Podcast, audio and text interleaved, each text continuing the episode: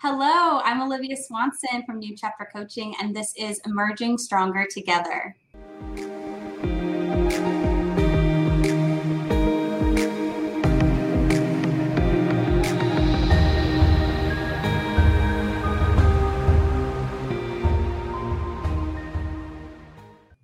Emerging Stronger Together is a four part multimedia series for those who want to improve their nonprofit organizations in the areas of HR, operations, implicit bias and IDE, and fundraising.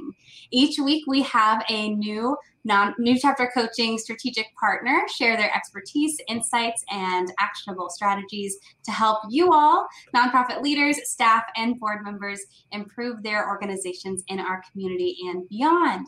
Don't forget to subscribe on YouTube, your favorite podcast app, and to follow us at New Chapter Coaching to stay up to date. With me today is Jaime Freidrichs, New Chapter Coaching Strategic Partner in the area of fundraising. Welcome to Emerging Stronger Together, Jaime. Thank you. Thanks for letting me be a part of this series. Yes, of course. We're so happy to have you.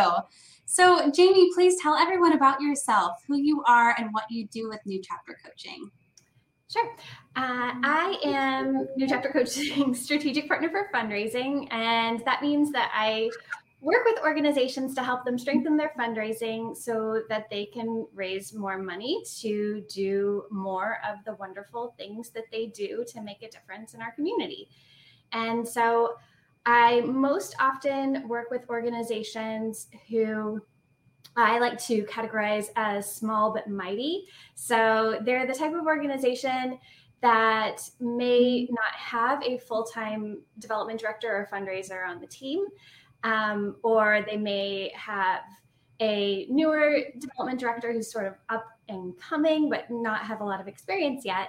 And um, but most often fundraising is in the purview of the executive director and or volunteer board members who have a lot of other things that they are balancing with fundraising that are really really important. And so i help them figure out what are the things that they can do for fundraising that are going to make the biggest impact with the smallest amount of time and effort so that it can fit in with all the other really, really important things they have to do. Yes, absolutely. And it's such a huge help. It's been such a pleasure to see the impact that Jaime has made in so many organizations around fundraising.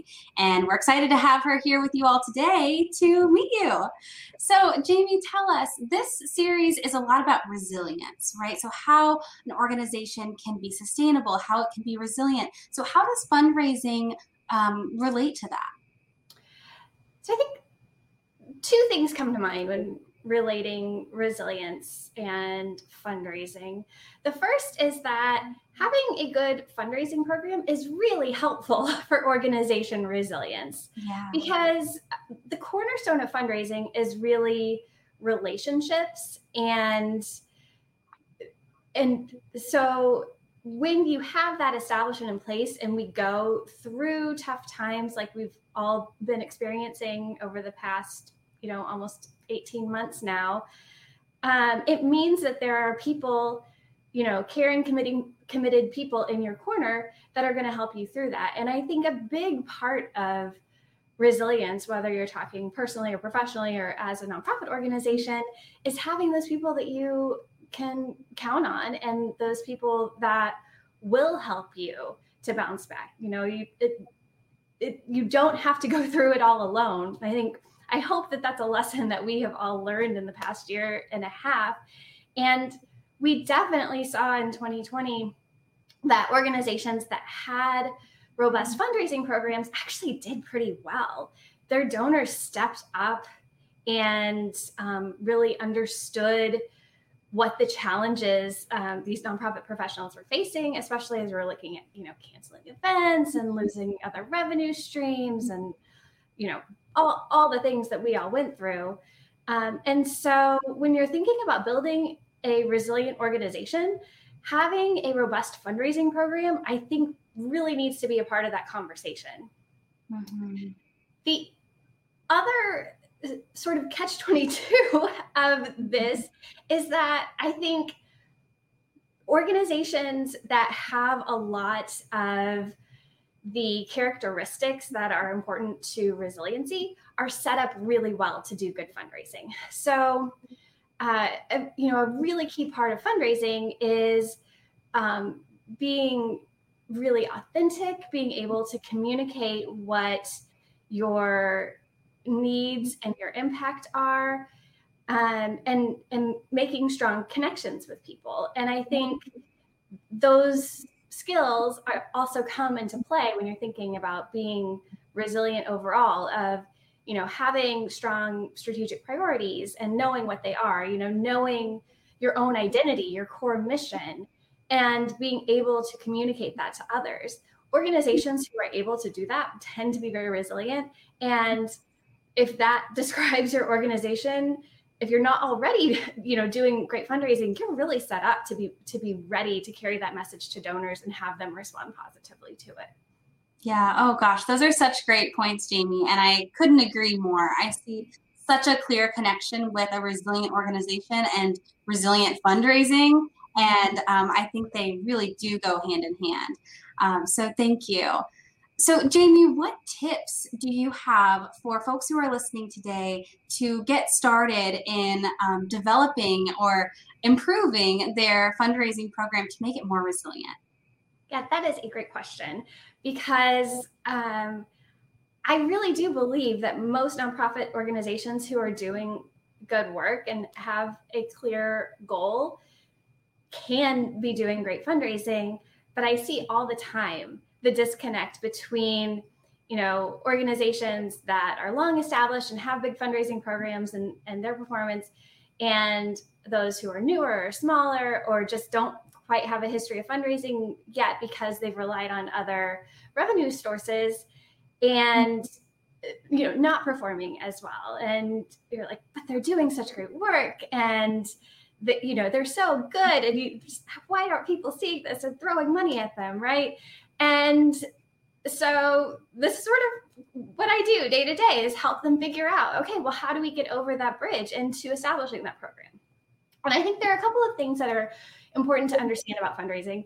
I always say that fundraising works best when it's systematic. And so that means being really clear on what you want to achieve with your fundraising and then setting out some steps that you're going to do on a consistent basis to be able to do that.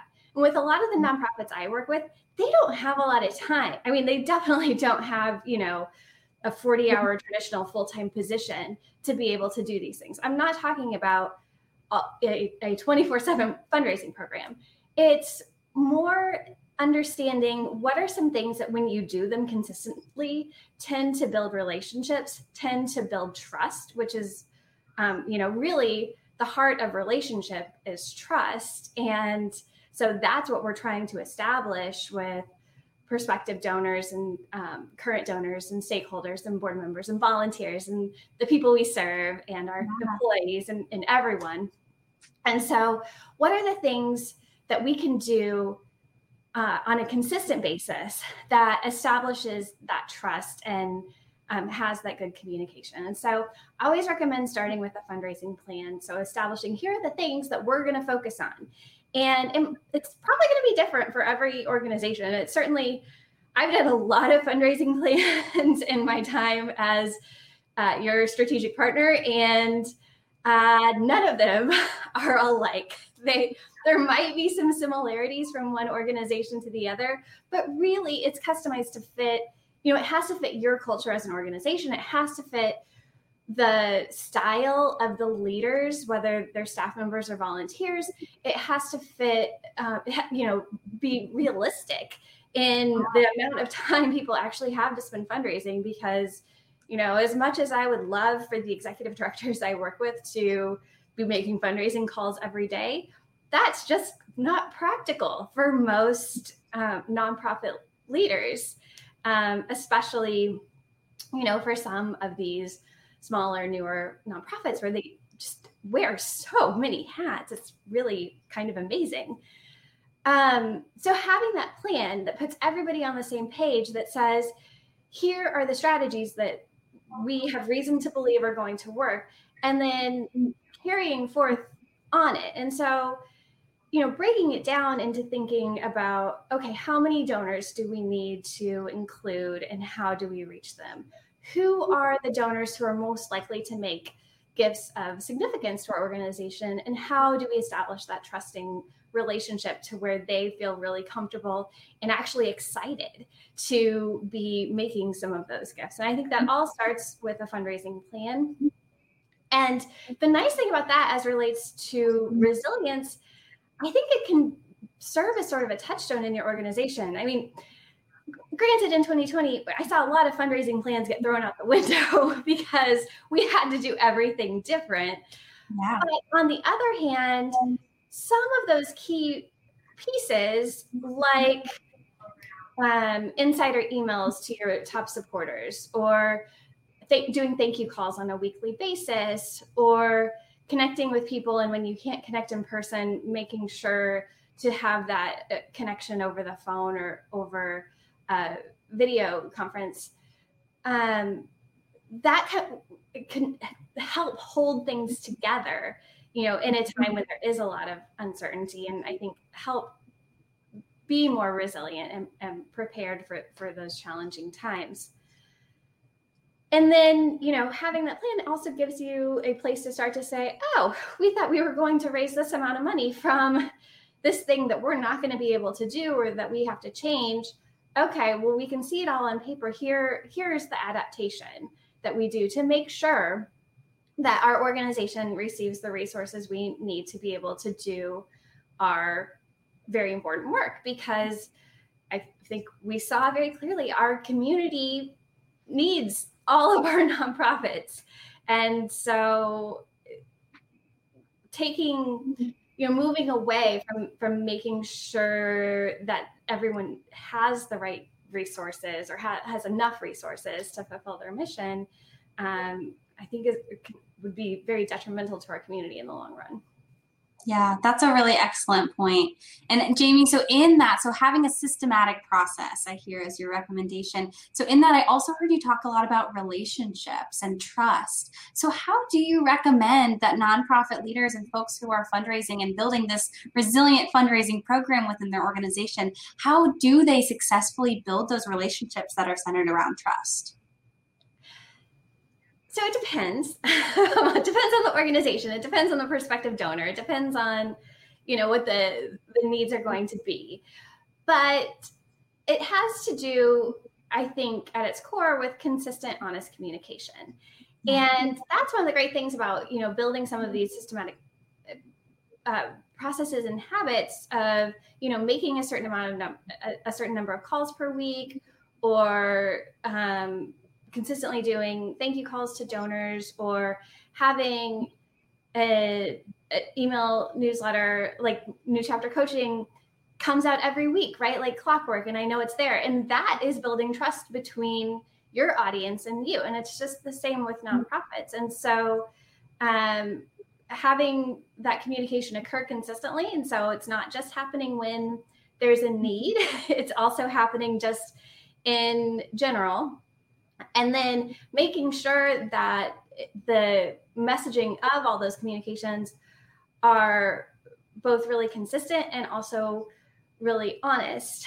Um, one thing I frequently see with organizations, just in general, not necessarily with organizations I work with, but um, I think often with organizations, there is a desire to paint a really rosy picture all the time. Mm-hmm. And yeah. I I give to a lot of organizations, and so I receive a lot of nonprofit communications, and there does tend to be an approach of of kind of sort of a look how wonderful we are, look how great we're doing, uh-huh. and I think it's important. You should because they are doing great, and they should share that with their supporters, but you want to make sure that that is the whole story. And if there are areas that are a need or that are a challenge, sharing that with your donors and prospective donors gives them an opportunity to become a part of your story and a part of your mission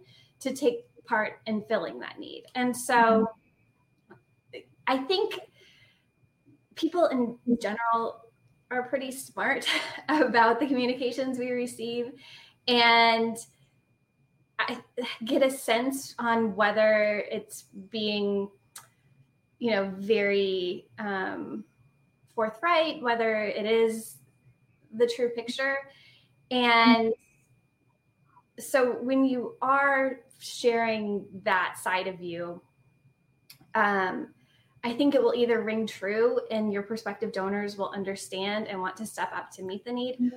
or um, it won't fit with, with, the amazing rosy picture that you've been um, presenting. And then it just makes it a little harder for people to actually take the step to, you know, get out their credit card or authorize the donation or however they're choosing to give. Mm-hmm. Yeah, absolutely. It takes vulnerability. It takes yeah. vulnerability, the authenticity to show when an organization needs help, and um, it's it's so important. You know, if we we all think about ourselves and who we want to give to, we want to give to someone who has a need and who we can mm-hmm. really help, not someone who has it all together. So um, that's such a great point. Thank you. Um, so, what would you suggest? Let's let's imagine here, and I'm sure this happens. I know this happens. Um, so, imagine you start making calls. You have a systematic process. You're creating relationships, and then you hear the big NO hmm. over and over. What do you do? How do you not take that personally? This is a very good question. Um, and I think it's, you know, it's that fear that's one of the biggest challenges in fundraising. Yeah. Um, and I think the first thing is to understand that it's often not about you as the organization and the nonprofit leader. It's often about the donor and where they are on their own, you know, journey of philanthropy and altruism and, and trying to make a difference. Um, and so part of it is just taking that no and understanding it's not a judgment on your work or that, that your cause isn't worthy enough. Yeah. I think the other side of that is to not hear no as the end of the conversation, but to hear no as an opportunity to learn more. You know, did you ask too soon? Did you ask for something that they're not interested in? Did you not do, you know, enough um, education work with that particular donor to explain the need or are they just really your cause isn't something that you know makes their heart beat faster and really excited to dig in and be a part of the solution. We all have i think pet causes that are dear to our hearts. And while um, the organizations I, that i support casually are you know have a span a pretty large, pretty large breadth of missions, and I am, you know, interested and passionate in a, a, wide variety of things. I mean, there are so many great organizations out there. On the other hand, you know, when donors are thinking about um, larger gifts or or becoming involved more deeply, there may be things that are a special interest to them, and it may be just that your cause doesn't fit in with that. And so, taking those conversations to be able to learn and to be able to say to that donor, "Oh, that's great that you're interested in this other thing," and you know, wish them well. Or maybe your cause is um, actually does have something to do with that, and they just didn't realize it, and there there actually is more of a fit than you think. But not every person is going to be a donor to every cause, so you may get a few no's here and there on the other hand, I have to say, no's in fundraising are maybe not as frequent as people believe mm-hmm. because most of the time, by the time we reach an asking stage with a prospective donor, they've already given some indication that they're excited to give. And so I, sometimes uh, nonprofit leaders, especially board members, hear fundraising and they think like cold calling that they're going to be picking up the phone and talking to strangers and just asking them for a random amount of money or walking into a local business and saying oh hey will you support this with you know no real rationale for, mm-hmm. for why they should and actually fundraising when it's done really well it really starts more with that communication and relationship building piece um, where by the time you get to the ask, the donor has really been given a reason to want to give and feel excited about giving. And so I, you know, most of the organizations that I am connected to or work with, I think get way more yeses than nos because their asks are, are very strategic. Mm-hmm. Oh, that's such a great point. And you're right. I hear from people too, you know, they're nervous to make that call or, mm-hmm. you know, the cold calling and things. And um, I absolutely agree. Successful fundraising is so much more than that. And it's strategic and it's planned and it is built on relationships.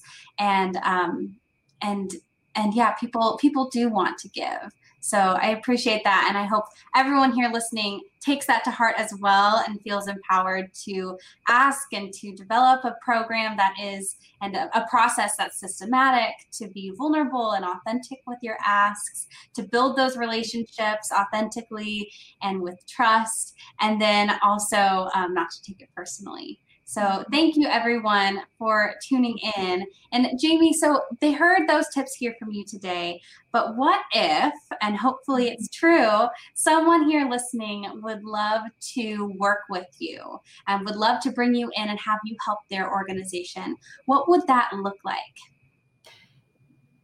Uh, thank you for asking. um, so I have sort of three primary ways I work with nonprofit organizations. The first thing I offer is I call it an advanced fundraising diagnostic. It's just a basic assessment of your fundraising program. And so I'll come in, I'll look at your data, your results over the last few years, your materials that you use for fundraising, and then actually talk to the organization's um, leadership, um, a few board members, and a few donors, and really try to get a sense of what the organization's you know strengths and opportunities are that we can build on to raise more money. And then i provide a series of recommendations and um, the organization can can take that and move forward into a plan. Or i also um, as one of the ways i work with organizations is help them create fundraising plans and most often that is, you know, that annual development plan, that annual fundraising plan. I call it a roadmap to fundraising success.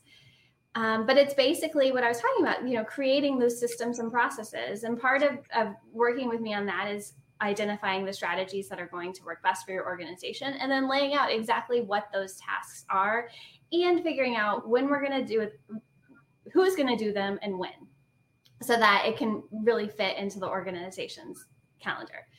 Um, but I also do that with, you know, sort of niche fundraising programs. If an organization is interested in, you know, developing a legacy giving program or um, preparing for a specific event or trying to implement a new fundraising strategy, we can create a plan around that too. Um, because it's sort of the same um, overall steps apply. And then finally, I do implementation coaching with organizations. And so taking either the recommendations or that plan or some strategic thing that they are working on to improve their fundraising.